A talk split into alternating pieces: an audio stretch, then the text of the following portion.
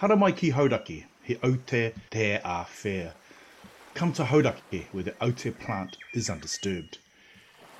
No mai, hara mai. Welcome to this podcast series, Ngā Poitoa o Te Kūpenga o Taramainuku, Islands of the Hauraki Gulf. In this guest track from colleagues at Hui te Ananui a Tangaroa, the Maritime Museum of New Zealand, we hear about their latest exhibition, Lightly Skimming Over the Surface. Kia ora koutou katoa. My name is Jackie Knowles and I'm a curator at the New Zealand Maritime Museum, Hui te Ananui a Tangaroa. Our most recent exhibition is called Lightly Skimming Over the Surface, 150 Years of the Royal New Zealand Yacht Squadron. Because of the huge amount of history connected to a club of this vintage, we knew when we began researching that there was a lot we were going to have to leave out, both in terms of history and people too. So the content on display, as the title suggests, it's really just a snapshot. The exhibition is divided into several sections that includes the early history of the squadron, dress style, women, the Auckland Regatta, youth, wartime, and of course, America's Cup. Interestingly, with the 36th America's Cup event currently underway, there's still a lot of people who don't know about the connection between the Royal New Zealand Yacht Squadron and Emirates Team New Zealand. But one of the guides at the museum, Liz Gordon, is a self-confessed America's Cup fan, and she can explain it well. Yes, and what a lot of people don't realise is that Team New Zealand is racing on behalf of the Royal New Zealand Yacht Squadron rather than New Zealand as a country. The America's Cup was first raced in Britain in 1851 and established as a perpetual challenge cup for friendly competition between foreign countries. I've become a big fan of the America's Cup since 2000 when I first moved to New Zealand, and it was on at that time. It's just, I'm not a sailor, but it really gets to me somehow, and being able to see it from North Head in Auckland on Auckland waters is just a wonderful experience. In our research, papers past proved to be a real treasure trove, both in terms of providing information about events and also in reflecting changes in social norms, such as attitudes towards women sailors. Some of the articles are very funny. Francis Walsh, the museum's researcher and writer, found this, written in the Auckland Star, 1872. To almost any man, there can surely be nothing more delightful than to take his place on board a yacht, surrounded by a cloud of muslin enveloping angels in human form, and to see these lovely beings like frightened doves seeking confidence and gazing into his eagle eye, or resting for support on his manly bosom while his big heart goes bump, bump, thump within. In a more serious vein, the New Zealand Herald commented in 1935, "Womenfolk naturally have been associated with the yachting in Auckland since the first pleasure craft sailed on the Waitemata. It was not until about 1912, however, that the feminine influence was tolerated on the cruising grounds, and even then, exacting restrictions of boating etiquette were rigorously enforced. The war years, 1914 to 18, when most of the personnel of the pleasure fleet were engaged with sterner things, framed the opening through which women established a now undisputed place in the yachting world." So that was in 1935, but although they had been allowed to sail and visit the club, it wasn't until 1975 that women could have full membership to the squadron. Nowadays, there are a lot of women who are registered members and active in a range of squadron activities and sailing events.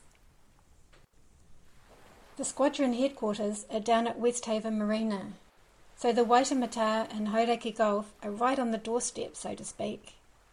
It struck me that there's a timeless quality shared by most anecdotes about sailing out on the Hauraki Gulf, the camaraderie between crews, the exploration and adventures to be had, particularly during regattas. An earlier squadron commodore from 1969 to 1971 was John Balmain Brook. This is an abridged quote of what he wrote for the squadron's centenary in 1971. The grandeur of sail rocket dawn with the spires of Breamhead and Manaia on the northwest horizon, the silhouette of Cape Brett and Piercy Island at dusk, the quiet magnificence of Whangarawa's sheltered bays, these are just as moving, just as unspoilt as they were in my youth. I am sure they have the same appeal to my sons as they have to me, and I hope my grandsons will feel the same. John's son Robert remembers that the family began cruising in the 1950s. Dad was cruising from a very early age with the Winstone family in the Ngātoua, and they went away virtually every weekend. They'd either racing down to Tauranga or up to the Bay of Islands, and we kind of continued it when we had the Judith built in the 1950s, and we went away just about every holidays and so forth. And then further on into Kiariki, the K-class. And then we started to go away in our own boats after that. So, yes, we've been cruising the Gulf for a long, long time. My favourite photographs in the show are by Henry Winkelmann, who was based in Auckland around the beginning of the 20th century. In addition to photographing scenes and buildings around the city, he documented a lot of sailing action, and even today his black and white photographs are strikingly dynamic. Winkelmann sailed on the A-class Ariki a fair bit, and there's an album on loan from the squadron that contains photographs from various Ariki cruises. Many of the photos in the album would have been taken by Winkelmann. The images capture the sailors both on the water and on shore too as they get up to hijinks. Ariki is now berthed at the museum's marina on Hobson Wharf, together with another yacht from the same era, Waitangi. More classic yachts and launches can be seen at the Heritage Landing in Wynyard Quarter. Thankfully, many sailors and squadron members have an interest in boat restoration and keeping the classics on the water. We came across so many great stories. One character who kept cropping up was Lou Tursel and his yacht Ranger. Francis gives some insight into why he was so fascinating. Yes, he was quite something. He was 93 when he died in 1990, and for much of his life he had been a wharfie.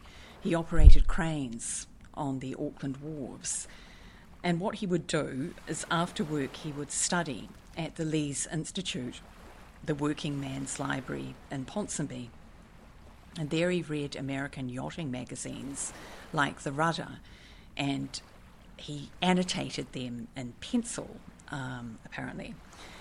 So in the late 1930s, he designed, built, and then began to race the A-class yacht Ranger. Before Ranger came along and effectively cleaned up for 30 years, yachting was the preserve of the wealthy. But Lou and his brothers built Ranger in their Ponsonby backyard, and Ponsonby at the time, of course, was a working-class stronghold. He belonged to a couple of yacht clubs in Auckland, and the squadron admitted him in 1938, coincidentally the year he launched the Dazzling Ranger. He would turn up at the squadron HQ in his Second World War military issue, Bombay Bloomers, which were also paint-splattered. One story goes that he once turned up at the entrance and was told to use the tradesman's entrance round the side, I guess. No doubt he gave as good as he got. So that's just a quick intro. Thanks for listening. Come and visit the exhibition. We'd love to see you. The Maritime Museum is free to Aucklanders, and the show runs until the end of May. Many thanks to Liz Gordon, Francis Walsh and Robert Brook. You can visit the exhibition Ngā Poitō Te Kuping o Taramainuku, the islands of the Hauraki Gulf, at Tamaki Pātaka Kōrero, the Central City Library, from the 4th of March till the end of June 2021. If you'd like to hear more of what Auckland Libraries has to offer on our podcast platform, click follow to receive notifications when we publish new material. Hei kona!